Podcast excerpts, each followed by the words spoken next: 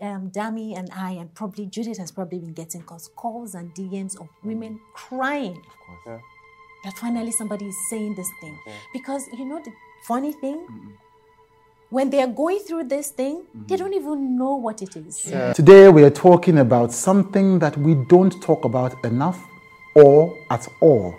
Postnatal depression. That is a depression that faces women and men after the birth of a child. They must be aware that yeah. postpartum depression can occur. Ah, right. So Not then, just in women, yeah. but in men as well. Society tells us, by tradition, by literature, by media, by reported speech, that parents, fathers and mothers should be full only of the most resplendent joy after the birth of a child.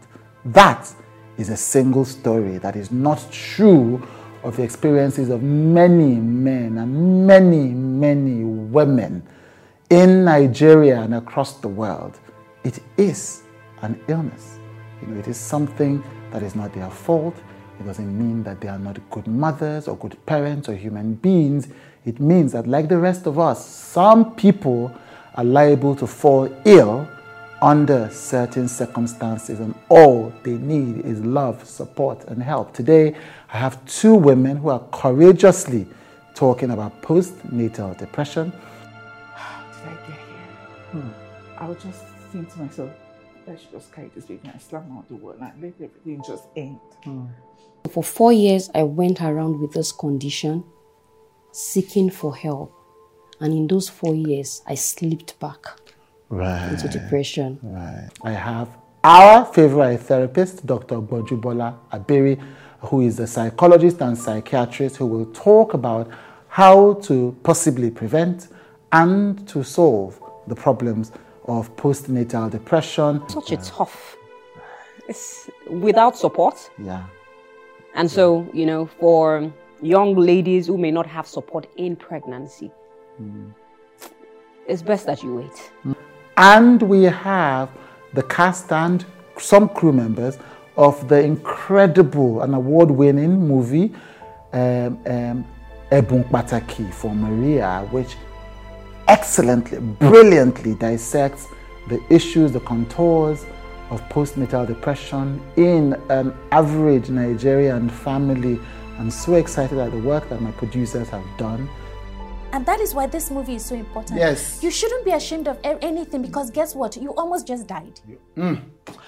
Even though this new body you're going to have, yes. there's a new person coming. There's a new person coming. You know, and then you have this new human too. Yes. To attend you know, to. To, attend to, attend to. to. So meanwhile, it means you're yourself. Not going to be taking care of this new human.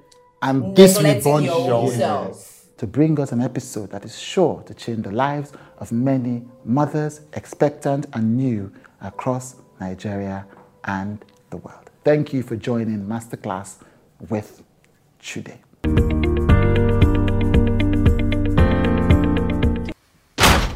You're obviously a person of faith.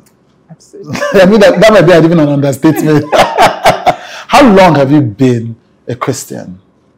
Okay, so I got born again. Yeah. Um, July, I don't remember the date exactly, uh, but it was July of two thousand one. Right, right. Yes. And so, what does, what does, what does, when you say you're a person of faith, and it's very simple, what does that mean? How exactly does it define your life?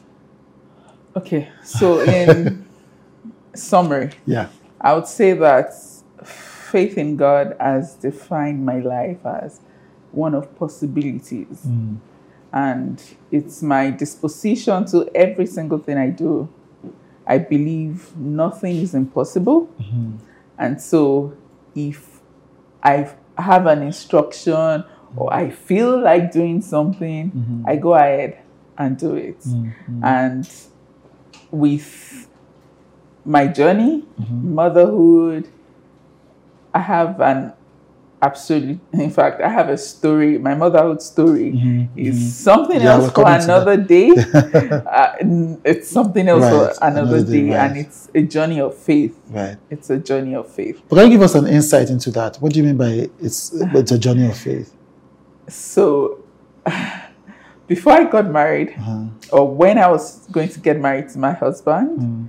uh, we both found out that we both, we had the A S genotype. Yes. And on God's instruction, yeah, we went ahead and got married. Really? Yes.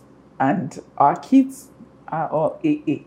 Oh, wow. Yes. Oh, wow. So it's a validation, yes, of God's, God's, of our faith in God. Yeah. And knowing that God is with us, mm, is, is something that, mm, I cherish and, mm, I owe dearly for every single thing, right, I do. I want to go back to that because that's a powerful story. So two things. When you say you get, when you say you get an instru got an instruction from God, how? Most people, most people struggle with that. Like, how do I get an instruction from, yes, God? So many people think that you get an instruction from God by hearing God say, my daughter, my daughter, this is what you should do. Exactly. Many times, yeah, when you become born again, mm-hmm, the instructions from God, if they are not scriptural, mm, laid out in scripture, mm, they are knowings. Mm. Mm. Because we have the Holy Spirit and the Holy Spirit leads us. Mm. And so when you have a knowing, mm-hmm, and a conviction, mm, you know, There's some. There's sometimes you want to do something, mm-hmm, and you're still a bit doubtful about it. Mm-hmm. There are sometimes that you want to do something, mm, you're not clear what is ahead of you, mm-hmm, but you have a strong sense of conviction, yeah, that, yeah, this is the way to go. Yeah, that's, yeah, the simplest way to explain it. Yeah, to, yeah, know that God is speaking to you. Yeah. I mean, I was listening to um, a, a tape from um, Joshua Selman. I was saying three ways to know that you're hearing from God. And one of the ways says peace and joy. Peace and joy. When you just feel a sense I think I've of. Listened to that message. Yes, so. Yes, I get that. So, but now let us go into the nature of the faith itself. When you received that instruction, is the confidence absolute? Or are there times when you, when you, because you're a human, you just think, could it have been God? It is itself. So, in the initial stage, mm, it may not be absolute. Right. But God will definitely lead you to a point where it becomes absolute. Right. So, in my own case, yeah, I had people I was accountable to. Aha. My parents. Aha. My, I have a few friends, mm, who are like my buddies, you know, who I'm accountable to, mm, and it was surprising that one of the ways that God confirmed to me that it was leading me on this journey, mm-hmm, was for my parents to even accept. Mm. Now, these are the same people who broke up a relationship for the same reason. Right. I mean, my dad literally woke me up in the middle of the night and, mm, started sermonizing me about, mm, why I shouldn't, because he has a, uh, an excess sister. Right, right. You know, so yeah, he had, yeah, all the facts and, and figures. And he's learned. He's, yeah, a professor of pharmacy. Ah, uh-huh. ah. And my mom also a nurse. Right. So I mean, I also knew the implication. Yeah. To be honest. Right. And I broke up the previous relationship, and here I was telling my dad, I want to get married, and this is the person I want to get married to. Mm. They asked us to go get our genotypes checked, and we do that. Mm.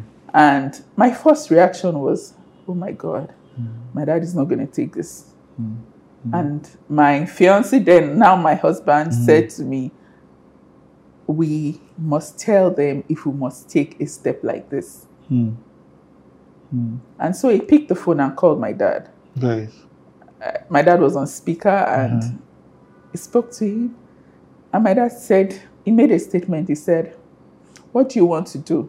Mm. And my husband replied, we want to go ahead and get married because we believe God is leading us. Mm. And my dad said, we'll join our faith with yours. Wow.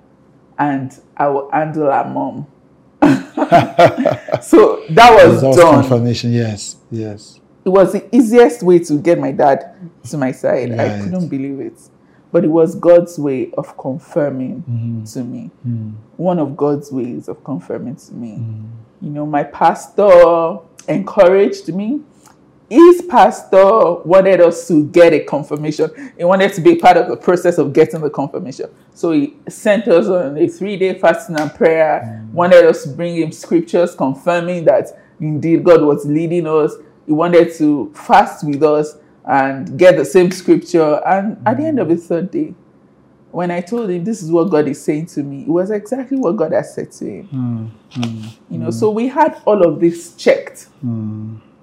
All of it checked, and we went ahead. We had a little um, um, snag, like one person, his dad wasn't going to consent to it because uh, his dad is also in the medical profession, uh, you know, and he he lives and works abroad, right. you know, so of course it doesn't make sense yeah. to him. Yeah, like. What are you people what talking are you about? What is this? Is just like about? You are trying to fight reality. You know, is a scientist. Yeah. You know, so he eventually came around. Mm. He eventually came around. Yeah. That's how I'm going to put it. He eventually came around and is happy today, seeing his grandchildren, yeah. healthy. I mean, right. That, I mean, that must make. I mean, the thing, the thing that I went to most talk to you about today, that must have made it even tougher, because you, for the sake of, because you you you you'd lived. That, that, that's why I started asking about your faith, because you've lived in it from a place of faith. Mm-hmm. You know, you'd seen the results of your faith. Yeah, you had you had even trusted God, you know, for healthy children. children. You know, because that was the decision you were making. Yes. And then, then you had your second child. The, the, the, the postpartum depression was with the first child. Oh, was with the ah even even even tougher. It was with the first. You get child. Your first child, and so tell me about it. Because first of all, women. Every woman is told that once you know the images we see in movies, once the woman gets delivers the baby, even though she has just finished pushing for mm. two years, mm. she's just smiling like, "Give me." Of course, yes, of course. Yes, it's, a, it's a thing of joy. It's a thing of joy. Because of the rigors of the process of birthing a child. Yes. The first emotion you feel is that elation. When you feel, when you get the baby, when you hold the baby, yeah. it's joy. It's joy, yes. And you and felt I, that. And I felt And you did feel definitely. That. Right, so you, you, you had that experience. Of course. Then soon after, things began to change. Yes, so um, soon after, I was, okay, so I had my baby abroad, and right. I didn't have the, you know, the, uh, is it omugwo that people will call it? So I didn't have the experience of a mom, you know. Fussing around. You know, just fussing over you, putting yeah. hot water or bottle or something on your belly, yeah. you know, helping you, bathing you. Mm. I didn't have that. Mm. So, in fact, Before, I, I didn't have, I didn't know I was going to have the baby. I had, the, the day I had the baby. Right. And it was just like an emergency birth, mm-hmm. you know. Mm-hmm. I went for a scan to check the gender of my baby, you know, because I was tired of waiting. This was at thirty-eight weeks. And the doctor saw my, scanned me, you know, and alerted the hospital that I needed to have an emergency birth because mm-hmm. my blood pressure was over the roof. Mm-hmm. And so that same day, I went over to the hospital. Mm. I had not bought, I had not bought my baby products, mm. the things I needed, because I was like, I don't want to buy drab clothing. Mm. You know, I wanted to be sure of the gender of my baby before I started shopping. Mm. And so I had the baby on that um, Friday mm-hmm. night. And mm. on Sunday, when I got home, I just put the baby down. Asked my uncle to watch the baby, and I went to the store. I went walking through the mall.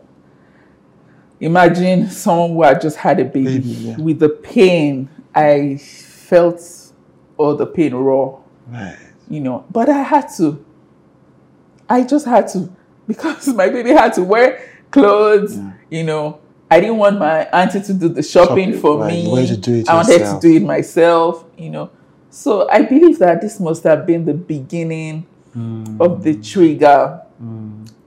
I felt like a superwoman. Mm. I felt I could do every single thing that was required of me. Yeah. So I would do for me. I would do for the baby. Yeah. I would do for the family I was staying with. Yeah. You know, They didn't require me to do, do all of those things. But it was just in me.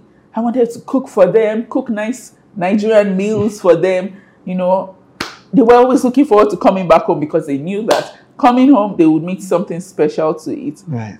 I enjoyed doing it, but I didn't know it was contributing to stress. Mm. I didn't understand that when you had just had a baby, mm-hmm. you know, you needed to rest. Mm. Your body needed to come back, mm. you know. Mm. So I didn't, I didn't take that time to rest. I was just doing everything. In fact, for my naming for my daughter's naming ceremony, mm. I cooked. And we had a full-blown party in our house. I cooked. I cooked egusi, made pounded yam, um, the, you know, yeah. I cooked stew, a lot of meat for, for the party. Full one there. This was eight days after having a baby. What? Or what? Seven days after having a baby. And I did everything. And like you must assume, there's no one to take care of me. Yeah, yeah, yeah. So I took care of everything Every, yes. and everyone, but there was no, no one to take, take care of me. You. At least not in the way I should have been taken care of. Mm, mm. My aunt and uncle, you know, were really good to me. Mm. Always shopping for me, you know, but they didn't understand that I didn't need to be shopped for. Like, that's not that was not the thing you were looking but for. But this was their first experience ah. with a newborn, and you know, ah. their kids were not married, or their kids didn't have children yes. at the time. Yes. And my auntie also had her babies in America with nobody, yes. where nobody helped her. Right. So she didn't know that, that anything was going to be. That was the requirement. Right. She didn't understand. Right. In fact, it was when my husband came right. visiting, there was helping me to use the hot water to massage my belly. Right. You know, I can imagine if your husband is trying to help you do that kind of thing. Both of you are just playing around. around. Just fooling around, you know. But this was the beginning of this period in my life. I was joyful to have a baby. Mm. It was receiving the promise that God gave me. Exactly. But I found myself alone at night with the baby mm. every day throughout. Mm-hmm. I was sleeping with my baby, waking up to take care of the baby. Mm. Um, I don't remember any nights that my baby didn't sleep beside me mm. or someone took the baby away, you know, yeah. away from me to so that I could rest. And this was ongoing for the first four months, every night. Mm. And then thoughts, when I'm alone with the baby at night, thoughts like, how did I get here? Hmm. I'll just think to myself, I should just carry this baby and slam out the wall and let everything just end. Hmm. You know, I just wanted, I just wanted my my life back. I just wanted my my sanity, my wellness. Yeah. You know, I wanted my wellness back. Yeah. And it, it looked to me like I wouldn't get it. Mm. You know, and then when people call you, they say things, you know, things that are not insensitive though, but because of the state you're in, yeah. you tend to pick everything that they say. Yes. You know, they say things like, oh, welcome yes. to the to motherhood journey where you are working all your life till you go to the grave. You know, they say all those funny things yes. like, you know, that this is the best time of motherhood because it gets harder and harder, harder as and you harder. Go. Wow. You know, I can only, yes. At a time when your mind is pan- apprehensive. Everywhere. You know, wow. so it just further deepened yeah. the emotions. Yeah. You know, the stress isn't going away. Yeah. I would cry. Mm. A couple of times my mom had called me and caught me crying. Mm. She would call me and, you know, I'll just be sobbing. She'd be like, what is it? One day I blurted out and said, Mommy, you didn't tell me it was going to be this hard. Mm. And she said, mm. my darling, I'm sorry. Mm. She mm. said, I'm sorry, because I'm sure she didn't expect that yes. I would go through it that way, way. Without help. Yes. You yes. know, she didn't. I didn't even think about the fact that I wouldn't have help, to be honest. If I thought about it, I mm. probably not have chosen to travel. Right. You know, or maybe take, I would have taken my mom along with me, mm. but I didn't even bother to get anything, a, a visa or anything, because I didn't think. Because you thought you could have done it by yourself. Exactly. Yeah. I've always been a very strong girl. So yes. I thought, oh, yes. yes. No, women have been doing this I, for I you. Mean, for... There, are, there are people living abroad with all their parents. Yes. Are they not? You yes. know, but it was a shock. And yeah. this was the way I reacted to it. Right. Well, I'd had my first daughter, mm. and it was a wonderful time, everything. I had a very um, smooth pregnancy. I moved to the States, you know, to mm. just, you know, have better care and all, all of that stuff. And I just, after I'd had her, I had some slight complications after mm. the birth. Mm. And so it, I was in a bit of a sad state. And I kind of just slipped into postnatal depression. Um, mm. And I didn't even realize it when mm. it started happening. Mm. But I was talking to an older friend of mine, um, and it's good to have other, you know, it's good to have friends that are not just your age mates. Mm, mm, so, mm. in fact, it's funny, is the lady who um, who uh, made this outfit, actually. I called her and I was like, you know, I've been feeling this type of way and this and that. And she says, do you feel like this? Do you feel like this? Do you feel like this? I was like, hmm, Dakar, I think you have postnatal depression. And I was like, huh? So I went to the hospital and I discussed it with my O B G Y N, and she says, oh yeah, these symptoms are, you know. Consistent. And so from, from there, I was like, wow, so this can happen to me? Like, but this is the happiest time of my life. Like, I just had my baby, this and that and that. But I couldn't help feeling like something was wrong, you mm. know. Um, I became very O C D. Mm. Um, I always want to clean everywhere, make sure everything is like, perfect. You know, and then if I've washed dishes and somebody put a dirty dish in the sink, I would right. lose my temper. Like, it was just very strange. Mm. And so over time, I started to realize that I wasn't using my creativity, so mm. it was just kind of dying inside. Ah. And this was like after four years of being away from work. Right. So I just had this sadness, this consistent, mm. persistent sadness, like a lack of joy. Mm. Like mm. I would be struggling mm. to mm. to reach the joy, right, you know? Right. I would have, then sometimes I'd be very manic, like very happy, and then very sad, you know? So after a while, I started, you know, going to therapy, right. and then I realized, and they said, well, what did you do before mm-hmm. you became like, because I was kind of like a housewife at that time. And I said, oh, you know, I'm an actor, and I'm, you know, quite famous and that. She was, and the lady was like, you know what, be, it's probably because you're not doing what you are used to doing. You've been yeah. doing this since you were a kid, and yeah. now you've you suddenly stopped. stopped, new baby, new husband, those adjustments. Yeah. Um, and also because when you, when you have kids when you're slightly older, um, you're set in your ways. You know, mm. and then here I am. I want to fly off somewhere. I want to go do something, but I'm stuck with this baby, and mm. she's crying, and I don't know what to do. And mm. so it was all of those things. So I realized that, okay, I have to get back to myself. Self. I lost myself for a bit, you know, and it happens with women. You know, you get married, you lose your sense of identity. You used to know yourself as this thing, and now you're a wife and you're a mother, and then so there's that whole. Um, you're just in flux mm. kind of thing. Mm. Um, so I realized that, okay, you know what? I want to I want to go back to work now, you know? Mm. And so my first movie role came, and that was Journey to Self. Ah, imagine, Journey imagine, to no, Self. Look at poetry. God is just yes, amazing. Yes, like, yes. But I think it was also just the right time. Is postpartum depression not not not a kind of depression that just is located after childbirth? That's what it is, isn't it? Well, so yes, yeah. postpartum depression. Yes, yes. Uh, the postpartum period is usually referred to as the first six weeks right. after a woman delivers. Yeah. However, postpartum depression can occur within the first twelve weeks post-delivery, right. lasting even up to a year. Yes, I had after a, a, a, yeah. a guess that was a year. Yes, or after two years. Yeah, after the child has been born, and so.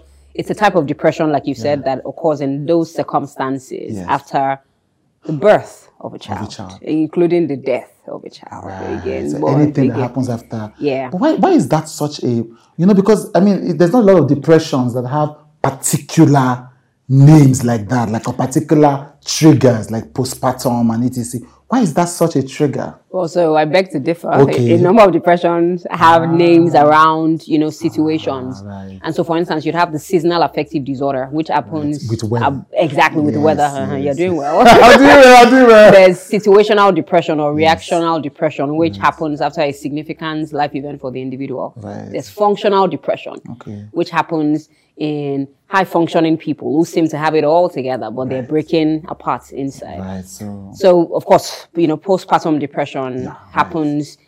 within the context of, of um, childbirth. childbirth. Um, I was going to say, um, probably because you've never gotten pregnant before, yes. and you're not a woman. um, pregnancy is is such a it's such a journey. Hmm. It's it's mm. tough. It's I, I like to describe it as beautifully challenging. But, you know, for different people, it comes with different, you know, strokes. Yeah. Uh, for instance, when I was pregnant, I couldn't eat. Once I eat like this, the baby will just... I'll feel dizzy. I'll feel like fainting. I never got to sixty-five in any of my pregnancies, weight-wise. Right. And so I couldn't eat. For different people, it's different things. Some yeah. people have a smooth ride. Mm-hmm. Some people are confined in bed from the first day they, they are um, detected pregnant mm. till the day that they deliver. deliver. Some people, again, are alone yeah. with no support. Pregnancies were not planned. Some people are in, you, you know, um, violent relationships yeah. where partners are beating them despite the fact that they are pregnant. Yeah. Some people are in relationships where there's financial issues, where there are a lot of struggles. And so by the time you look at all of this, minus the stress of the pregnancy itself. Mm. And so when women eventually deliver, since we're talking about it in the mm. postpartum period, yeah. first of all, you have a, a rush, a rapid decline in the right. hormones when the woman gives birth. Right. After that, you have the stress of childbirth. And so whether that childbirth is by vaginal delivery or it is mm. assisted for a cesarean section, mm. it is, it's, it's such an event. Right. And then the sudden realization of the responsibilities, as in your life just changes forever. forever. All of those things. And of course, the support that you get from either your spouse, your partner, yeah. or your family members. All of yeah. these things will go a long way to determine whether or not the woman will come down with a po postpartum depression. And after talking about this now, it just occurred to me that, you know, pregnancy suffers from the danger of a single story. Yeah. All we see is the picture of the mother. Yes. She goes, she's always just rubbing the stomach. Yeah. You know, she's so happy every day. She's eating, she's spitting. Yeah. Then after nine months, Ta-da. she delivers yeah. and she's happy. Yes. And what you're saying to me, because I've heard so many stories, it beginning to hit me. Yeah. That is not at all the experience of many yeah. women. Yeah. How, I mean, I don't want to ask you sociological questions. You can How can... How can we deny so many varied experiences yeah. and deceive many younger women into thinking that there is one way to have yes. a child? So again, snapshots, yes. not the full picture. Yes. We give everyone, or people take on snapshots and not yes. the full picture. And so, you know, as you talk about this, I'm reminded about a story that I read in the papers a few years ago mm. about a woman who was delivered of twins somewhere in a southwestern state in Nigeria. Right. And on the day of the naming, she took both twins to a bridge and she dropped them mm. in the water. Mm. Again, I mean, everyone would look at yeah. and ask the questions. She wanted, uh, who doesn't want double blessing? Who does? How come she wasn't happy? How come she yeah. wasn't?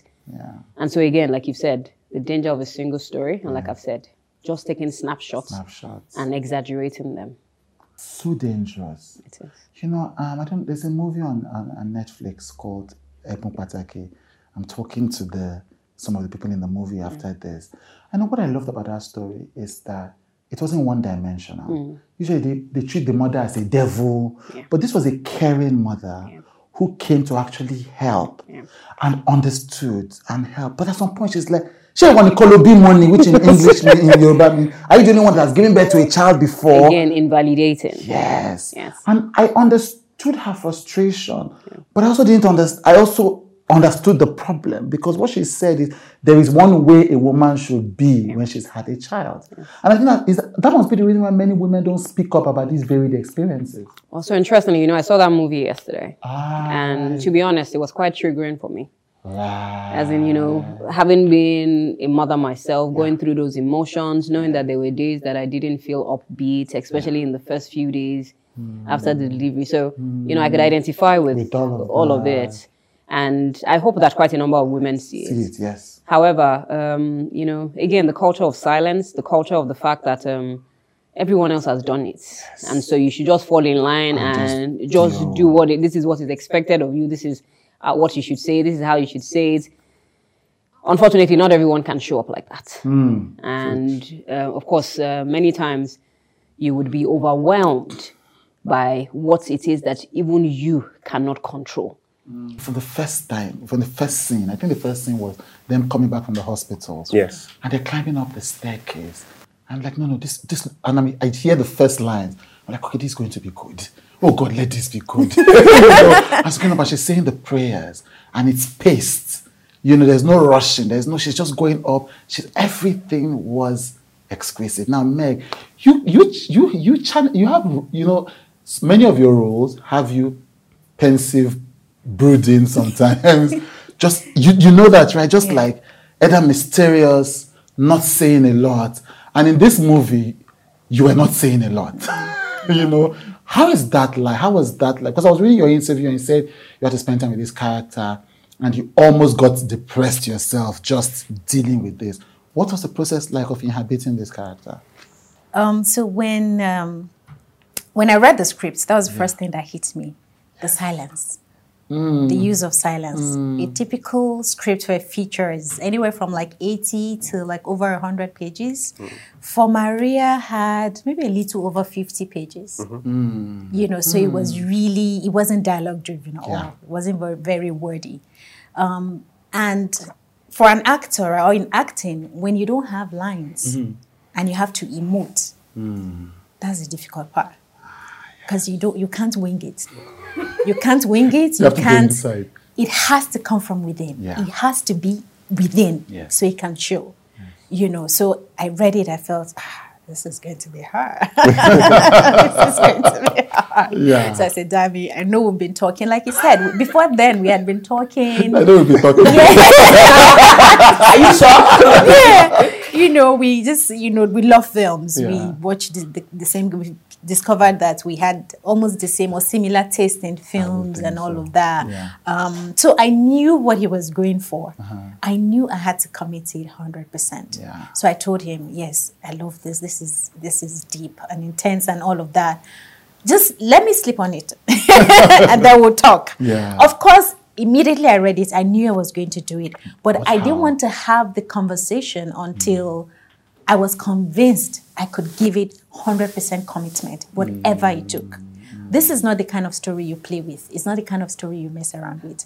So I wanted to sleep on it and yeah. you know, see how much of myself, yeah. which had to be everything, to yeah. be honest. Yeah. You know. Um, so I slept on it and we had the conversation. I called him up the next day. I said, okay, let's go. Let's yeah. do it. Yeah. You know, and then we got talking and when we got to, you know, the research part, I told him I was going to, you know, he's done, he had done his. Mm-hmm. I told him I'll do mine and we'll have a conversation around that.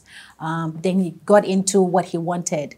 You know, we mm-hmm. talked about the physical. So he said the physical transformation now. He said something quite crazy that I'm going to tell. Tell us, tell us, tell us, tell us. This man tells me that, hey, Meg, I don't know, did you have plans of getting pregnant anytime soon? I mean, just for research. I mean, I mean. You know, I was like, yeah. I was like, look at that too. I was like, huh? He said, yeah, because, you know, I really don't want to use prosthetics. I want it to look authentic. I said, in my head, I was like, this guy, this guy is crazy, but I like this crazy. I like this crazy. I like this yeah. crazy. So I told him not to worry about that. I'll gain some weight. I'm sure at, at that point he was skeptical because he didn't yeah. think I could, you know, yeah. go all the way. Because before now, like they know me, I'm very fit, farm, um, you know, yeah. diet, clean eating, I work out and all of that. So he wasn't sure I could let go to of the point that, where that it would habit. Look so realistic, like yeah. you have the postnatal body. Yeah. Um, but I told him not to worry that I was going to get that covered. And um, yeah, so and then he we exchanged, or he rather told me the references for the movie, like mm-hmm. the reference movies for acting, mm-hmm. you know, for picture, a number of movies yeah. that I had to see and all of that. So that's where it started.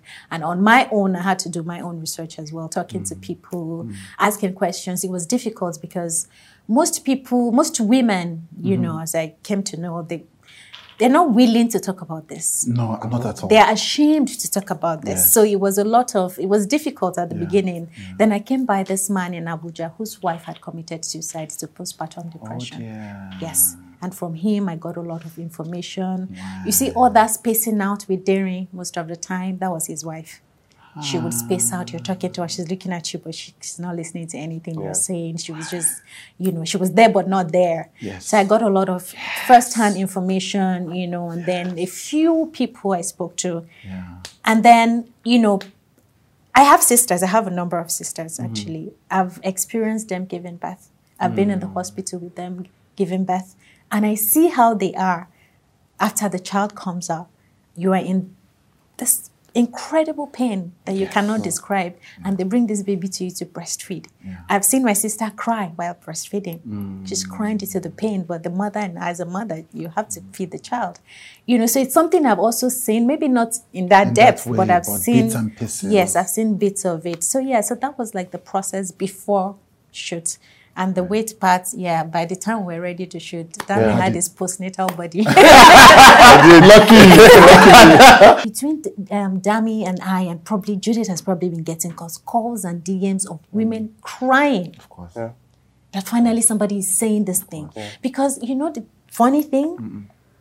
when they're going through this thing, mm-hmm. they don't even know what it is. Yeah. Yes. Yeah. They don't know. They don't know. They just know they feel strange. Yes. And they feel, they think it's abnormal. And they feel ashamed. Ashamed. Yeah. Yeah. Because am I not supposed to be happy? I just had right. a child. Yeah. And that is why this movie is so important. Yes. You shouldn't be ashamed of anything because guess what? You almost just died. Yeah. Mm. You know, that's that's what I was hearing. I was talking yeah. to a psychiatrist about this yesterday and says, this... You know, in some ways, you can look at having a child as some form of going through an ailment. Yes. yes. Because your whole body changes. Your whole... And we don't even think of that at it's all. It's like a rebirth of you as a woman as well. Yeah, yes. Because you don't even know this new body you're going to have. Yes. There's a new person coming. It's a new person coming. You know, and then you have this new human to... Yes. To attend you know, to. To attend to. to. So attend meanwhile, to. it means you're not going to be taking care of this new human. And this reborn yourself. You know, I want to ask a question here as before coming to you. Does any of you have kids? No, yeah, no, no. Okay. That's a weird thing. That's a weird thing because you know, I mean, I don't have kids, so we're all together. But I didn't know that it's possible to have postpartum depression for as long as five years. As long as five years, that must be hellish. Okay, so I wouldn't say this is even five years. Okay. Um, my first child is thirteen plus now. Yes. And um, that was the fir- when I had him was, that was the first, the first time. time yes. Yeah. You know, I had him, and um, because I read wide or I read wide before I had him, there's this book I got from my father's library when I got married, um, Penelope Leach, right. Baby and Child. Right. So I read it, and I read about postpartum blues. Mm. When I was pregnant, my pastor's wife in Lagos, mm. we were in T S N in Lagos, Tupe Adiokunle, Tupe gave me a book, mm. also around um, having children. So I read it, so I read about postpartum blues. So when I had my first child and I realized something was amiss, mm. I went back to my gynae and said, okay, I experienced this and I think it's postpartum blues. And he said, oh, you are right. Um... Since you already know it is, so what did you read in the book? I said, okay, I read um, that I need to guard myself, I need to do this. And to be honest, I didn't read about seeking for help. Mm. So I told him all the things I read and he said, go and do those things. Okay. So I went back home. Of course, I was still crying. But luckily for me, unlike other women that would probably hate their child, mm. I didn't want to carry their child. Mm. In my own case, I wanted my child close to me. All right. And I wanted my husband close to me, but he had to work. Mm. You know, he still had to go to work. We were just, we were just, um, we were very young in that marriage, you know. Mm. So after two months, I got out of it.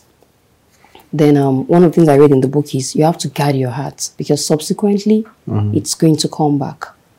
So that was in two thousand eight when I had my second son in two thousand eleven. Um, I guarded my heart like I've been advised. Mm. And I think it worked.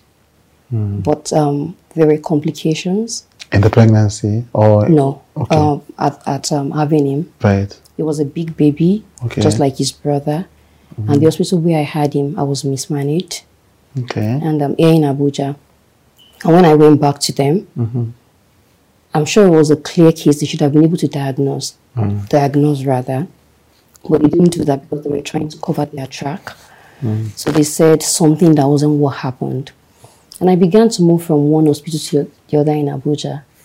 And they all say I was fine. Mm. The only place where I was close to getting help, the moment I mentioned where I had the baby, they mm. said, you're fine. And so for four years, I went around with this condition, seeking for help. And in those four years, I slipped back right. into depression. Right, right. Should right. I go on? Yes, please. I slipped back into depression. So um, I knew there was a day in March two thousand fourteen. I had the baby January, no, I had, yeah, January two thousand eleven. So there was this day in March, I was in my room. That was the day of blackberries. Mm. And I was just flipping through. And I heard the word prolapse. And I just knew it was the Holy Spirit. Mm. So I went to check and I saw prolapse. So I called my father. I'm really close to my dad. And said, Daddy, it seems this thing is a prolapse. I'd like to come and see my mom's gynae. I grew up in Ife. So my mother's gynecologist, mm. I went back to him in Ife. Mm. So that night with my dad and my mom, we went to his house. And we started talking and I said, this is what I've been experiencing, everything that surrounds prolapse. Mm. You know, it was a terrible four years. And by the time I began to talk, I didn't tell him prolapse. Doctor Makinde said, Nikia, this is prolapse. All we need is a corrective surgery. What's a prolapse? A prolapse, now, I'm not a doctor. Mm-hmm. In my layman's language, when I was trying to push out the baby, right. because the baby was very big, and they didn't do what the first doctor where I had my first child did, like mm. um, trying to guide you for the baby to come out. The baby literally jumped out. And thank mm. God someone was coming, and someone that person got the baby. If not, my baby would have probably just flew out like that. So my baby came out um, pale because um, it's been hours of labor. In the midst of it, I begged them to take me um, into the theater. They said, no, labor already progressed. So what prolapse did was to pull down some of my internal organs. Like I said, I'm a lay person. I'm not a doctor. Mm-hmm. But in that particular case, it was, my, it was my bladder that fell from its place. Fell down into the vulva. So, of course, in those four years, some of the things that were affected, I wasn't able to poop like a normal person. I might go for weeks without being able to pass out feces. Then I might go for two days without being able to pass out urine. And when I pass out urine, the stench will be horrible, that you don't want to be close to the place. So I'm the H R manager in my place of work. My colleagues will go, Nikia, you are proud. If you are the H R person and you are sure you've gotten the best of cleaners for us, why can't you share a bathroom with us? Mm. But the issue was, if Nikia goes to that bathroom, nobody wants to stay in that office any longer. So mm. I, I developed, um, um, borrow me a word, coping mechanism, mm. I don't mm. know if it's the right word to mm-hmm. use, to keep my urine until I get home and go and let out. Wow. And even when I want to let out at home, I want to be sure my husband is not close because I don't want to inconvenience him, even though he doesn't care, because the stench was horrible. Wow. So that was what I had to go through for four years until I found help in two thousand fourteen. So while moving from one gynae to the other in Abuja without getting help, without knowing, I slipped back into, the, yes, into depression. Yes, yes. So after that, after the surgery, surgery was in March two thousand fourteen. Of course, it's still the be strong, be strong. So I was strong again. And by August two thousand fifteen, I got out of it. Mm. And what happened? I was watching this movie about Akeelah, that girl that spells. Akeelah and the Bee. Akeelah and the Bee, right. That night in August two thousand fifteen. I was alone in the sitting room. And towards the end, there was this poem by Marian, I can't remember her surname now, mm-hmm. that talks about us shining our lights, yes, that yes, talks yes. about us not holding back. Yes, I'm sure you must have. Yes, I love the poem, but yeah, I don't know I can't remember often. If I know the poem you're talking about. So as as, as um, the thing was actually rolling on the screen. I began to read it and I tapped into it. And I don't know what happened. At that moment, I knew I was fine. That hmm. was in August twenty fifteen, fifteen. Early August. I'm actually um, an August child. All right. You know, so I got excited and I felt like waking my husband up. But I'm like, let me, let me allow him. He's really busy. He works really hard. So when he woke up in the morning, I went, Okwemi, I'm sure God has healed me. He said, I believe, I've told you before that God has. I said, I, I said, I feel it in me. So that August, I was so excited. And um, during the dark moments, I read a lot of Joyce Meyer's book. Mm-hmm. I love Joyce Meyer's. Mm-hmm. So I told him, I would like to attend the Love Life Conference in the U S. All right. Yeah, and you obliged me. All right. I've done one of those. Awesome. I followed her around. I look forward to another. So my husband obliged me, mm. you know, and I went to the U S to attend the Love Life Conference. Right. It was awesome. Yeah, incredible. Awesome. So when I got back, Nick had already said no more babies because I don't want postpartum depression. So I went to him, I said, I want another baby. Wow. And he said, what about P D? I said, we'll be fine. It's not going to happen. I knew he wanted a girl. Because the first two are actually boys. Mm-hmm. So I prayed to God. I checked all those calendar things. Well, I got pregnant in two thousand fifteen. And um, the pregnancy was a turbulent one. Mm. The previous two were fine. Mm-hmm. And a lot of people told me, oh, it's because of the gap. Your second and supposed last before now was two thousand eleven. This is fifteen. The number of years. Then you've actually grown to and all of that. It was um it wasn't the, it wasn't a fantastic pregnancy, mm-hmm. but thank God, I had the baby in two thousand sixteen, and as usual, the be strong, you know. So I was prepared to be strong and not allow this depression to happen again. Mm-hmm. So one of the things I I I discussed with my doctor, and I told her that you know when there are a lot of people around. I think this thing happens. And usually when you have a baby, I'm a Yoruba, a lot of people will come around now. It's a thing of joy. So I begged my doctor where I had the baby that please don't discharge me afterwards. Let me stay back in the hospital because hmm. I don't want to go and have a naming. Then she said, Nike is unethical, but she will try. She will talk to the C M D. So while she was thinking of telling the C M D, we need to help this girl, I don't know where it came from. Blood clots just came in.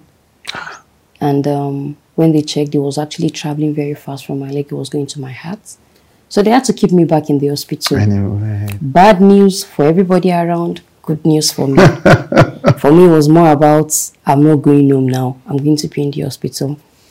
So, and I had a C S because following the prolapse, I was warned mm-hmm. that I can't have um, a, what people call normal. No one, none of them is abnormal. Mm. So instead of having a va- vaginal delivery, I had um, mm. a C S for this baby. So with the C S pain, I was being taken from rooms to rooms to go and do Doppler scan and mm. everything just to be sure that this blood clot does not get to my heart. Mm. I just had a baby. They were giving me thinning injection to thin my blood so that it doesn't clot and all that. But I was just happy that I'm in the hospital. Mm. So after having the baby, I told myself, Nikki, remember what the doctor said? Guard your heart, guard your heart, guard your heart. So I guarded my heart. I, I gathered my heart. I didn't want it to happen. And I was in the hospital for like two weeks. We had the naming in the hospital. Of mm. course, I'm Yoruba. We still had crowd. But it wasn't like it would have been at home. Mm. Then I was discharged. And um, and I was good. I thought I had won. I mm. thought I had won. I thought I had won. Then after like a month, there were issues. I realized that um, my baby wheezes a lot at night, you know, and I felt there was a need for her to see a doctor, you know. In the midst of all that, I didn't know. I, I had a deep, I call it a deep, that's what I call depression, D I P. I had a deep again, you know, while trying to get the best of care for my daughter. I knew what I went through during the pregnancy. I didn't want to lose her, you know. So I started back and forth to the hospital mm. um, for her to be nebulized and all of that. And after a while, there was a day it was a nurse that told me that, "Madam, yeah, this baby needs to be nebulized. But instead of coming to the hospital all the time, how about getting your own nebulizer? Get this um, zero point five saline." And she advised me, and I did just that. And I began to manage her at home myself, and she mm-hmm. got over it. But of course, by then, I'd taken the dip already. And I remember that the first time I smiled was the day my daughter clocked two. Hmm. So I had my daughter June two thousand sixteen, and I did not smile. You know, of course I might smile at you, because of course I carry this um I carry this um mask all over the place. Mm. So mm. Uh, at work, because I'm H R, um constant interface with other people, so I need to smile anyway. So I was doing that in church. Of course, I need to smile in church. So I was trying. Mm. But of course, you have a place where you can have your meltdown. And mm. that's at home. Yeah. So I didn't smile until my daughter. So the day my daughter clocked two, I, n normally it would be myself and my husband to follow them down to school to celebrate their birthdays. Because the school will give us a time, come by eleven, mm. come and take pictures with them. Mm-hmm. So that day, I knew I, won't, I, I, I didn't have the strength to do it. The mental strength. Mm-hmm. So it was my, my husband agreed to go. Right. So while dressing up for her that morning, I looked at her from her head to toe. And I'm like, "God, you are faithful. Mm. You actually gave me this girl. You actually gave this girl to me." And I began to smile. Mm. And okay, I dressed her up. Her father took her to school, you know, to go and celebrate her birthday. That was two thousand eighteen. In that two thousand eighteen, I felt that light moment again. And I'm like, I'm good, I'm good. God has done it, God has done it, mm. you know. But I didn't really come out of it. Is there any way for a mother, a, a, an expectant mother to avoid postpartum depression? Mm. So, deep question. I told her, I thought so. And so, you know, the first thing that comes to my mind, normally we say, no get belle. That's one way. That's one way. Especially if you are not equipped. Yeah. I don't want to say ready. Yeah. Especially if you are not equipped right. for, it's for such that. a tough, it's without support. Yeah. And yeah. so, you know, for young ladies who may not have support in pregnancy, mm. it's best that you wait. Mm. Mm. For mm. people who are not in relationships that are with confiding partners, mm. you may want to wait. Yeah. You may want to wait it out and be sure that it is time to come to this journey. For, again, you know, of course, our beliefs are that um, the arrival of a child comes with blessings. Yes. But it's also important to be realistic. Yeah. That sometimes things may not happen that way. Yeah. And then, of course, you know, this is many people wondering that, are you saying that people below a social line should not have children? I haven't said so. Mm-hmm. But uh, childbearing is tough work. Yeah. And it's something that we must be prepared for. I mean, I imagine that uh, China decided that people shouldn't have more than one yeah. for a very long time. Yeah. It's it's tough. Yeah. It's something that you must be prepared for. It's something that you must be ready for. It it's something that you must be willing to do, mm. not something that someone else encouraged you, you to, do, to do and then you eventually decided to do. Yeah. Um, when you are pregnant, it's important to, of course, start antenatal care as soon as possible. Get all the support, all the love and encouragement that you need. And another case, not just physical, it's also emotional. Oh, definitely. And, and psychosocial. Definitely. As you guys, definitely. I got that. Yes, you did. Yeah, okay. Definitely. So that it meets all of those needs. Yeah. Um, use the medications that your doctors ask you to use. Right. Being pregnant does not preclude that you may not have mental or physical health conditions. And so and if you have any of those things, mm. manage yourself through that process. Right. Uh, if you don't have, if you don't understand what is going on with you again, mm. speak to a professional. Yeah. You know, um, when you talk about the work with Lagos State, Lagos mm. State also ensures that in all of the primary healthcare centers in mm. Lagos, mm-hmm. there are there's support for right. women who are pregnant. They yeah. are constantly doing, you know, research on um, postpartum or even intrapartum mental health disorders, right. so that support can be provided for women even before they have their children. Right. And I think that one very important thing that women must also be allowed to have is the right of how it is that I want this baby to come forth. Yes. And so do I want to push the baby yes. through vaginal delivery, or do I want to have a cesarean section? Some people yeah. make it look like you don't have a choice in this matter. Yes, you must be like the Hebrew women. Yeah, exactly. Yes, especially when you're not Hebrew. Exactly. Yeah. And of course, um, family members must have a high index of suspicion. Hmm, extend that. They must be aware that right. postpartum depression can occur. Ah, right. So not just in women, yeah. but in men as well. Yeah. Underreported, yeah. but about ten percent of men in the postpartum period after delivery yeah. of the babies yeah. may also suffer a form of depression. Yeah. Either because there's more responsibilities, ah. they're no longer the focus of um, attention, the attention, they're not getting as much sexual activity yes. as they should. A lot can happen in that period. Okay, so post-delivery, if a mother senses that she, this might be what it's... And I think it's the same thing also is about... I mean, isn't it the same signs for looking out for your well-being? Is it the same intensity? In the, yeah. Yes. Well, yes. How are you feeling after yes. you have this baby? Yes. Yes. Yes. yes. yes. Is it? Mm-hmm. So I think I think it's important to state that, you know, some people may actually have depression before pregnant, before pregnancy, during pregnancy, and then it lingers on to post-pregnancy. Right. And so those kind of people already pretty much know what is going on. Right. Hopefully, they have it treated.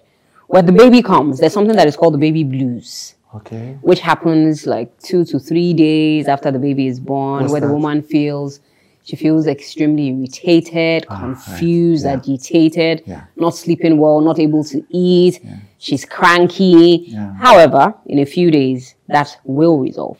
Mm. If the baby blues doesn't resolve after two weeks, people must start, you know, thinking about the fact that this might be, you know, a postpartum depression staring us in the face. Right. And so the postpartum depression will pretty much have the symptoms of depression, uh, persistent low mood, loss yeah. of interest, lack mm. of drive, lack of motivation, feelings of hopelessness, worthlessness, suicidal ideation. Mm. But in the woman, she has no bonding with the baby. Right. She doesn't even want to touch the baby. She doesn't want to feed the baby. Yeah. She feels guilty that she can't provide that care, love, and support for That's the great. child. And sometimes, in extreme cases, she may actually want to harm or actually go on to harm the child, hmm. plus or minus herself. Hmm. Yeah. Hmm. So yeah. So when that, obviously, I think that when that is happening, you know that yeah. you need to talk to a professional. Well, yes, yes. You know, I, I think it's important to you know highlight the African context where yeah. when a woman does give birth, yeah, there's so many people in your house. Again, some with good intentions, yeah. some may not have such good intentions, and then yeah. it's not um, out of place in African homes to see that.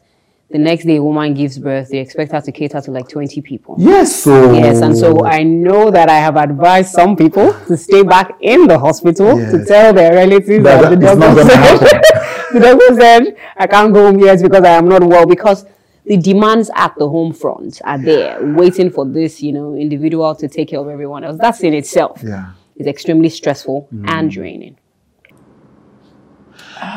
So... a lot of questions. After the four months, yeah. I came back home. Right.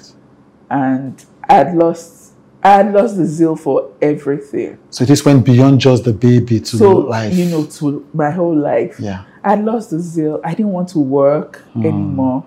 Mm. I just wanted to be by myself yeah. because I felt that was what was going to find me healing. Ah, you know, right. so every other thing that seemed like an extra chore. Yeah.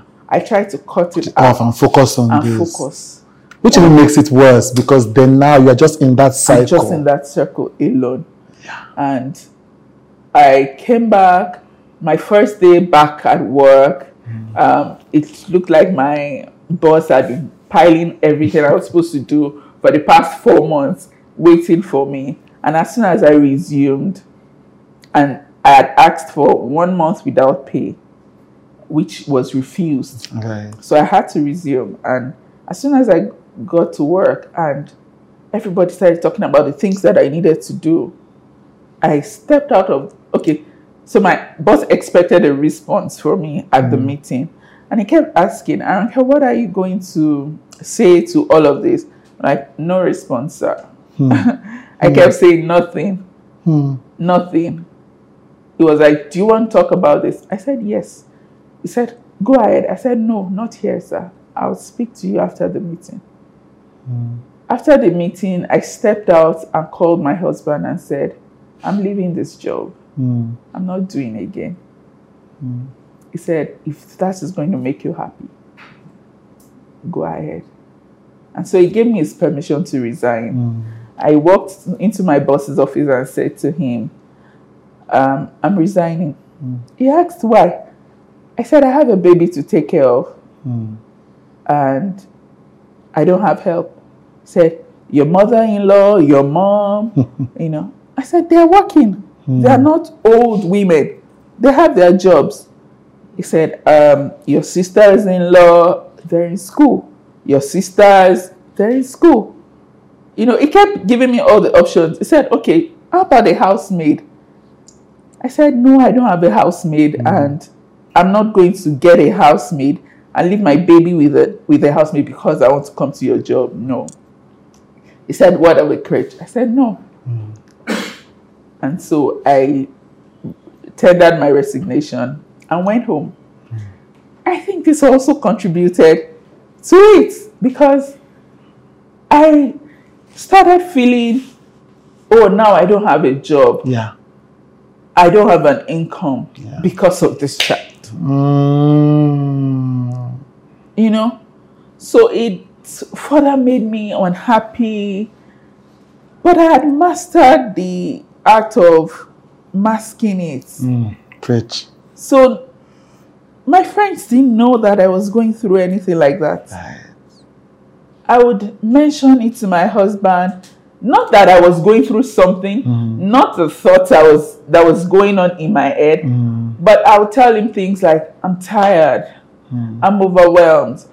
And to be honest, my husband is one hundred percent hands-on. Mm. He helps with chores, with all of that.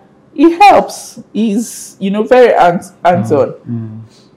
Takes care of the... But of course, he has to go to work. Yeah. So sometimes he wakes up in the middle of the night to help me with the baby. Mm. Other times he's tired. He wants to sleep yeah. and go to work. Yeah. So that was how we went on with, you know, coping with the newborn. Mm-hmm. And I was many times afraid. I would, in fact, it was so tough mm-hmm. that I didn't, I'm not even sure. I didn't have sex with my husband until seven months after I had the baby. Wow. Yes. Until seven months after. It was after seven months, the guy was like, come here. Exactly. Is your problem. What is going on there? Like, what is going on? Yeah. It's been seven months. And yeah. you, when it, He asked me, I started running around the house. Yes. I said, I will, will run. I'm just, you yeah, know, stomping yeah. around, trying yeah. to hide. And oh, the guy's yeah. like, what's wrong with you? Mm. You know, and it was at that seventh month that I, seventh month that I began to ask myself questions. Mm-hmm. What's wrong with you?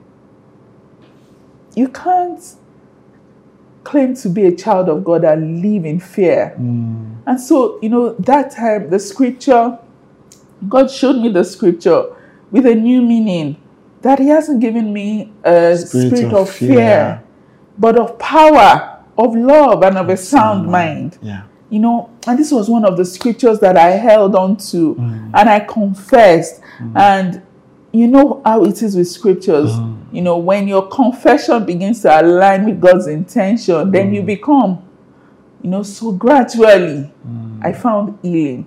Right. Gradually, I found a way to manage and organize myself. Mm. And um, I think I at the eighth month, mm-hmm. I got a housekeeper. Right. So who would come and right. do the chores, right. you know, while I focused on taking care of the baby. Right. And gradually, a, I think a year after, or a few, a fifteen months after my baby's birth, mm. I started my business, right. you know. That's it, the Posh Baby. The, yes, yes, yes. I started Posh Baby. Yeah. And eighteen, the eighteenth month, I think I got a living maid, right. you know, and gradually things began, began to, to look come up. Into place, yeah. And that was how I came, came out of that period. Wow, what a story. So, you know, the quick question is, first, why did it take, why do you think it took so long as a person of faith for you to have come to that place of saying, ah, you know, why am I like this? Was it that your mind was so weighed down? Was that you were surprised? What was the thing? I believe that I didn't quite come to terms mm. with the fact that something was wrong. Ah, right. I, right.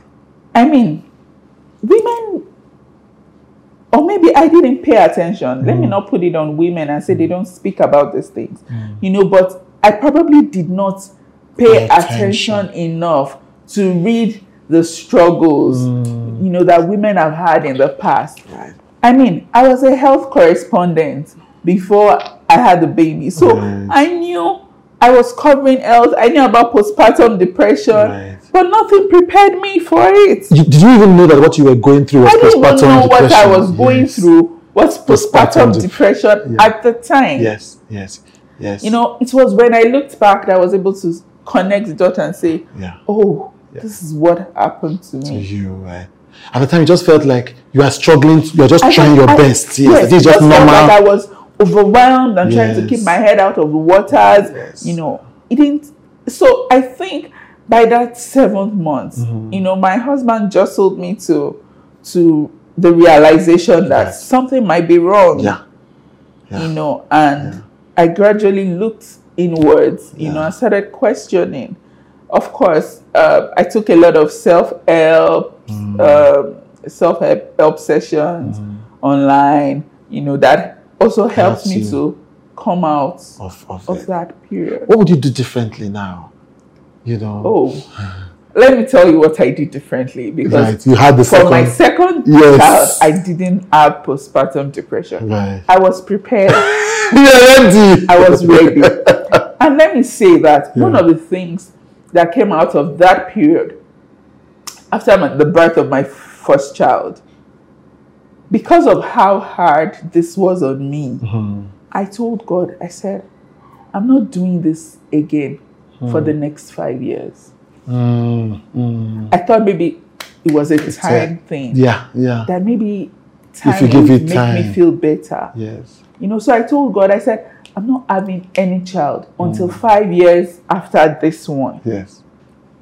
God heard me, actually. And I didn't have my son until I didn't get pregnant until my after my daughter's fifth birthday. Wow. Or just before my daughter's fifth, fifth birthday. birthday. You know.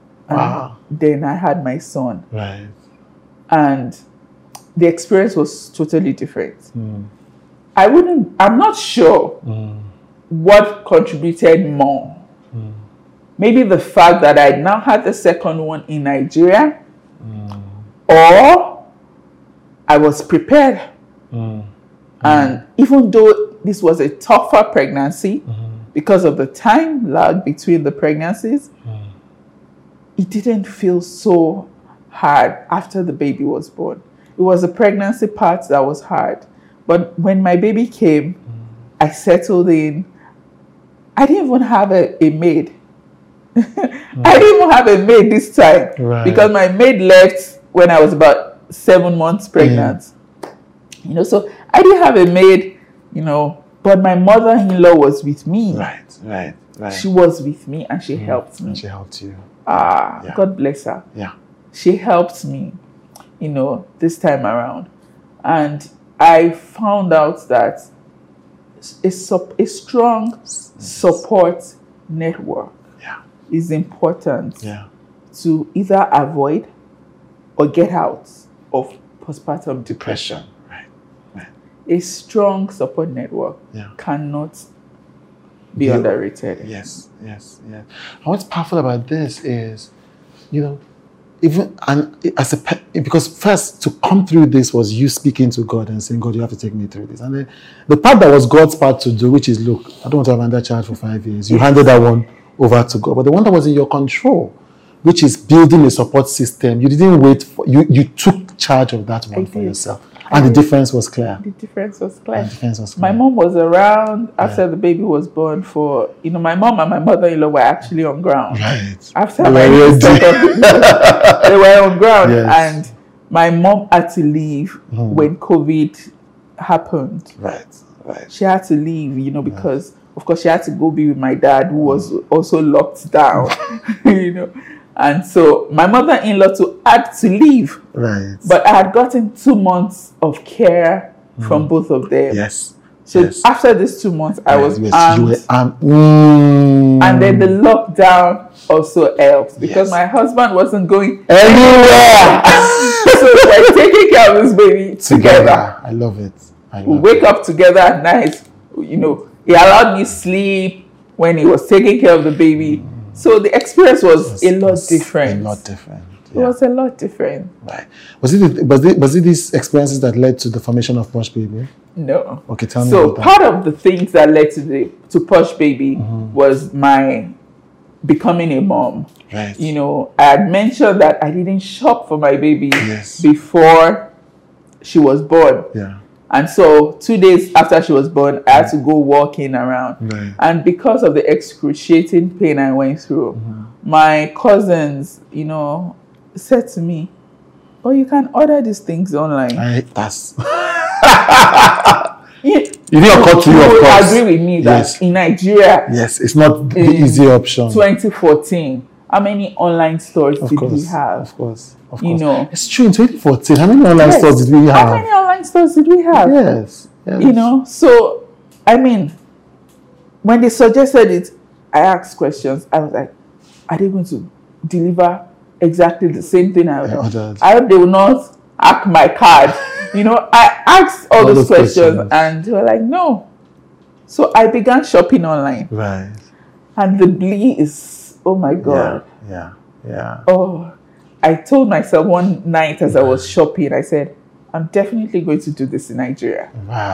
I'm definitely going to do this. And that was where the idea started, started from, right. you know. And as soon as I got back to Nigeria, not as soon, mm. you know, when After. I got out of that phase, mm. I think the, in twenty, sometime in twenty fifteen, later in twenty fifteen, right. I decided I was going to start. And in twenty sixteen, I eventually started right. Posh Baby. Right, right. And is, is Posh Baby is focused on. So what's so, so in, in one sentence, what's, mm-hmm. what does Posh Baby do? I get a sense, but so it's a retail. Yes, it's an online retail platform right. for Focused motherhood, babies, and maternity care products. Right, fantastic. Yeah. Well, thank you so much for sharing your story with me. Just find out how your baby is now. Yeah. One is a baby, one is a one is a big girl. Yes. One is a baby yeah. and the other one is a big girl. Yes. How are they? They're doing fantastic. fantastic. They're doing well. My love to your husband. You know, his part in this story is powerful. You know, I wish I could even sit down and talk to him because his of own course. experience. Yeah, that would be great, wouldn't it? You know, because his own. You know, there's one way. It has another perspective. Another perspective. Story, to be honest. Yes, and he did step in strongly. Mm. You know, as even the foundational support system. Because, I mean, if you if you hadn't had a supportive husband, it might have gone a completely different it way. It could have gone a completely, completely different way. way. In fact, um, I feel like my my story pales in comparison to mm. the people that experience full-blown postpartum depression. depression. Right. We can get much worse than this. You know, I had a neighbor right. growing up. Right. I had a neighbor who who had it. Right. But never came out of it. Huh. Mm. We always looked at her and mm. wondered, what's wrong with this woman? Huh. You know, she would go out with her clothes on, without underwears, looking mm. anyhow. Mm. She, because she, she was yes. fully depressed. Yes, yes. She didn't understand what, what was, was going, going on, on around her anymore. Yeah. She never attended open days, mm. you know, never, because her husband just couldn't let her. Yeah. She would insist she would go to the market. She could walk miles mm. when she could take a bus. Mm. She would walk miles to the market and walk miles back. back. Mm. Yeah. Talking to herself on the road, you know. And these are the yeah. things that can happen yes. if you do not take, take care. care. Yeah. You know, this yeah. can be clinically treated. Yes. You know, yes. I took the faith route. Yeah, I love that. But it can also be it clinically treated. It can also treated. be clinically treated. treated. You know. Then sometimes in two thousand nineteen, November, mm-hmm. I was going on a walk. No, not like I was going. I went on a walk with my husband. Okay. Then we came back home. I was going to the bathroom because it was a work day. Right. And I just slumped. Then he picked me up. He was able to get me up and he, he said, Nikki, we are going to the hospital. Mm. So we went to the closest one to us. When we got to the hospital, the doctor ran all manners of tests, did everything. And the doctor said, nothing is wrong with you. The only thing I can see is that um, you have low blood sugar. Mm. And I told him I've not been eating because that is what depression does to me. Mm. I don't eat. Eat. My appetite is horrible. Mm. So mm. the doctor said, um, okay, we are going to um, give you some drip to make you fine. Dot, dot, dot, dot, dot. We are going to admit you in the next two days. Mm. And I was admitted. My husband was supposed to travel, I think that day or the next. And in the midst of being worried about me, he, he forgot to go and pick his passport up. And a lot of things just happened that day. Mm. So while he was gone, I sat up in my bed and I told myself, Nike, forty is not too far. Is this the way you want to live your entire life? You fought this thing, you fought this thing, and it looks like you are not winning. How about seeking for help? Mm. So when he got back that day, I told him, okay, I think I want to, I think I want help, I need help. I think I want to seek for help. So prior to that time, there's this um, person that I call mommy in church. I already talked to my husband about um, a therapist in Kwarimpa. So we went to see the therapist straight from the hospital. I told him I didn't want to get home. Right. He said, Nick, I get home. I said, I don't want to freshen up. Right. That thing was just pushing me. Let's go, let's, let's go. go. So is the therapist the mommy? No, no, no. Okay, so you, okay, because you mentioned that, right? Now she was the one that recommended the, the therapist. Okay. So we went to see the therapist, a very young lady, very nice. Then I started talk therapy with this lady. Mm. The first three days, or the first three sessions, we were talking. And um, she chipped in medication. Mm.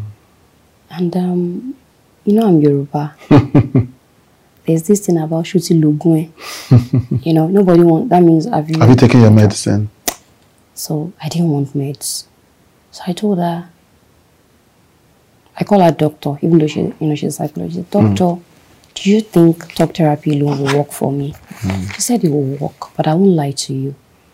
If we if we start you up with meds, you you jump out of this thing. Mm. Then we'll titrate it. You stop the meds and you'll be fine. Mm. So I was still doing Shakara.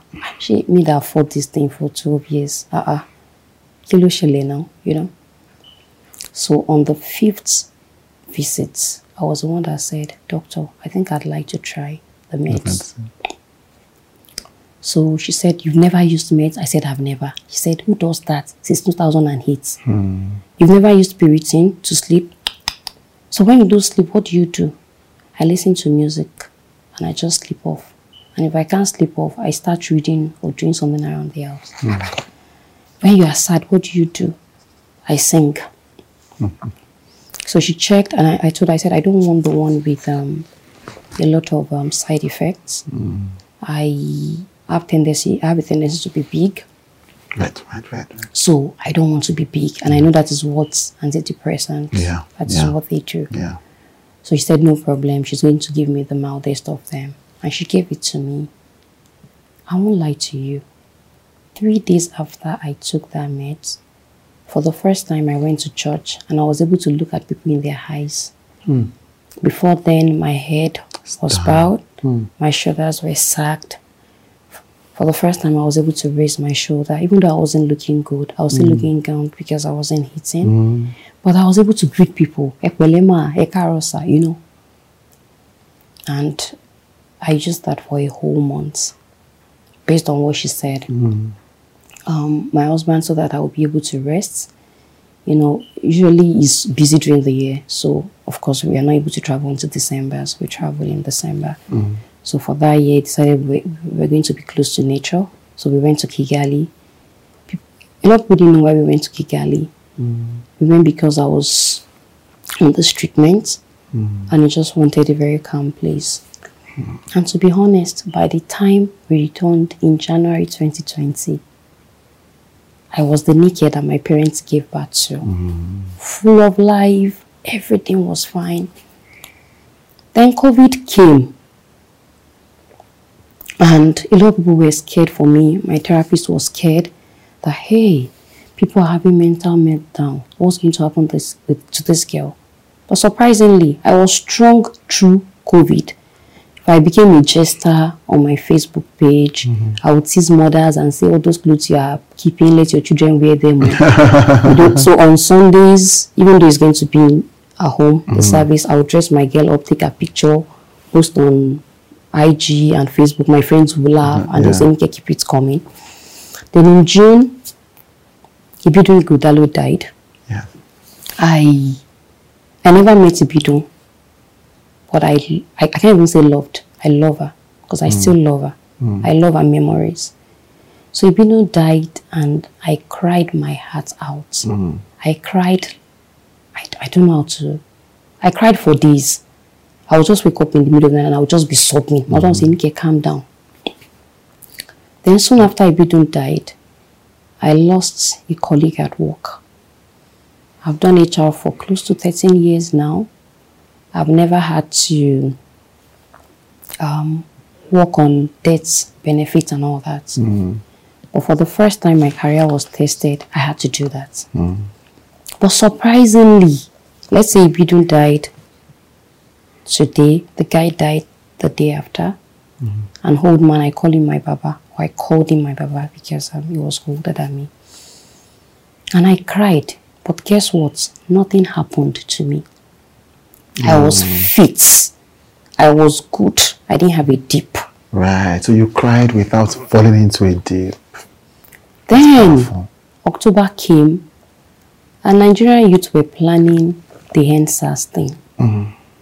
And I was in my house. I was saying, God, I wish I can call Fowls. I wish I can call Macaroni. I don't know anybody. And tell them, don't let these guys do this thing. They will kill them. And nothing will come out of it. I even told my husband that how, how to be care to them and tell them not to do this thing.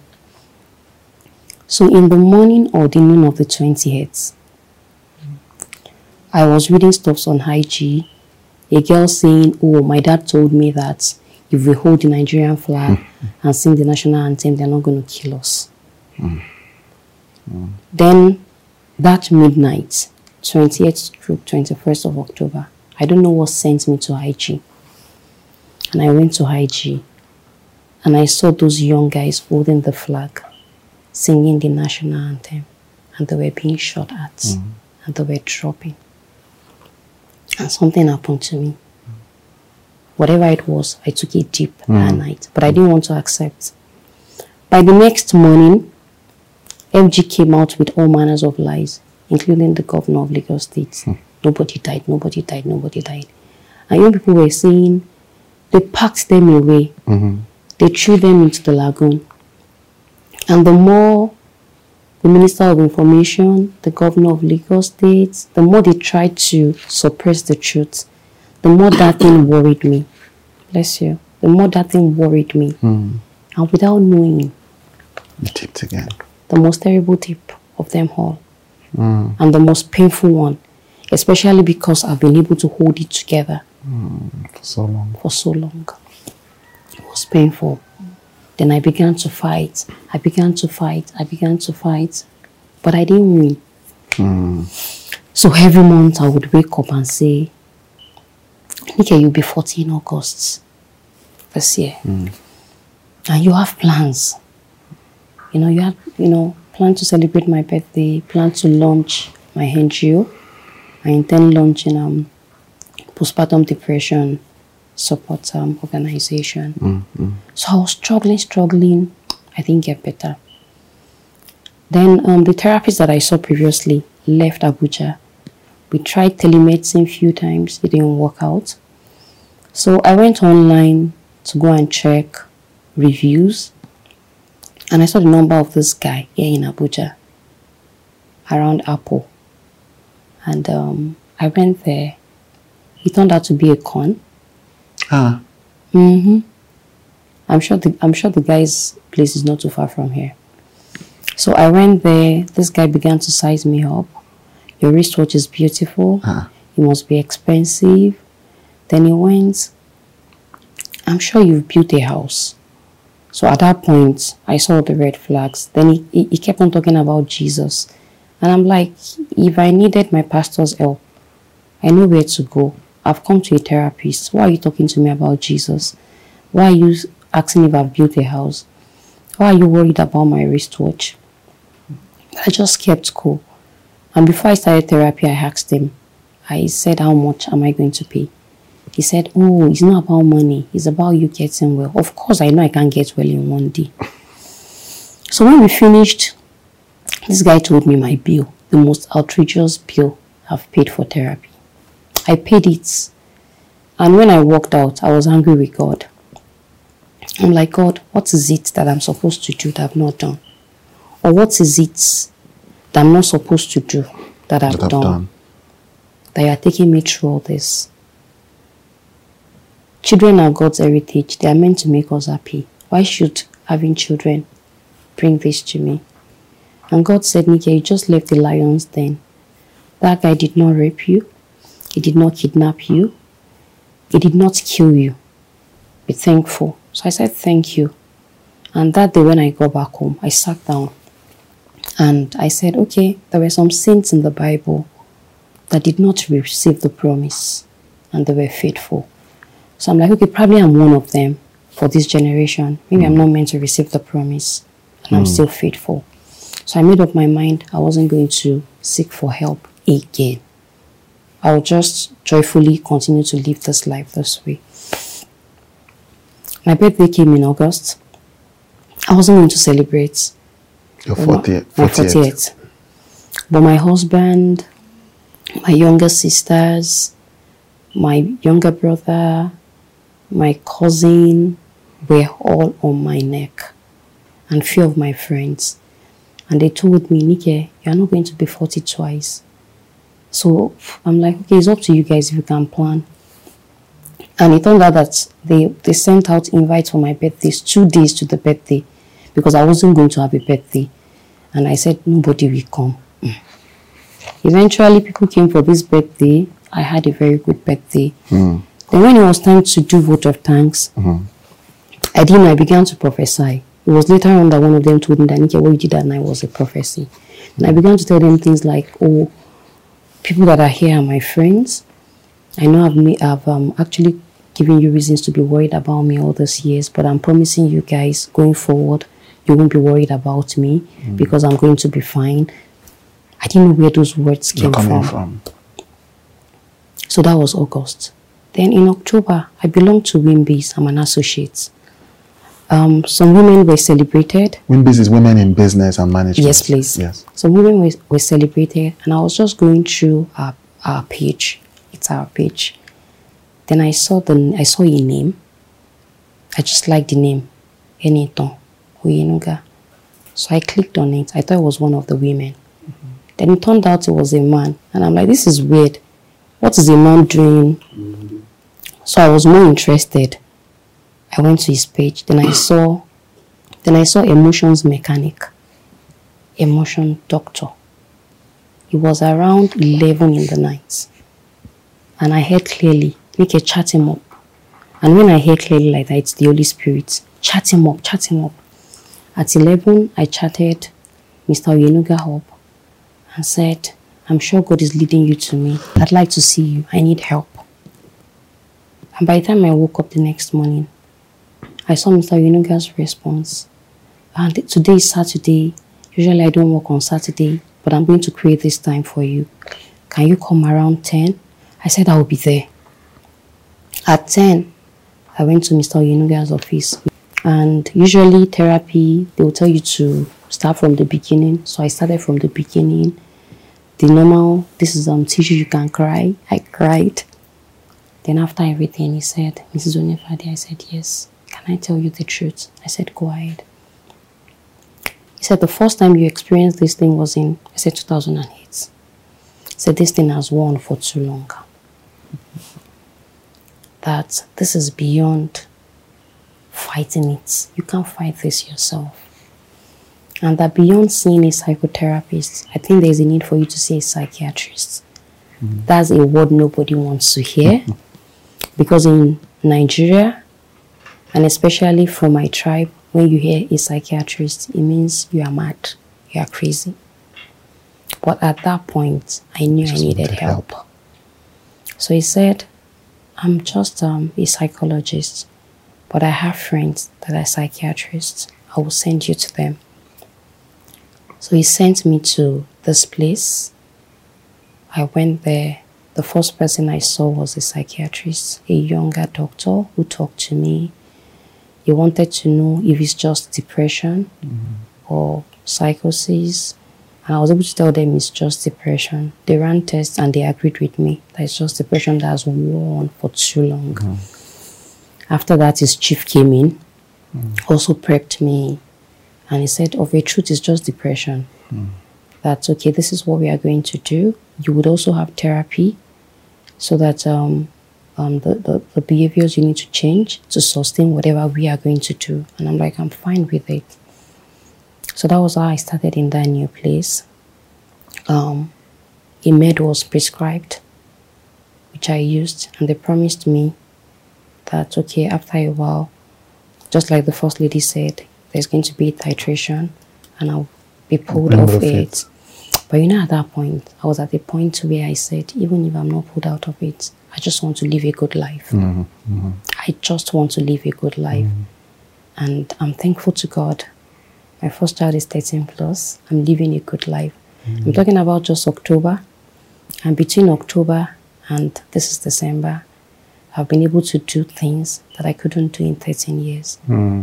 I've been mm. able to, like, the last time I went to see my doctor, I was like, Miz Donifade, you are fine. Fantastic. I'm going to give you two months to come back. And he said, is there any problem? I said, there's one. That these days, I'm unable to keep things, you know, to, to slow things down.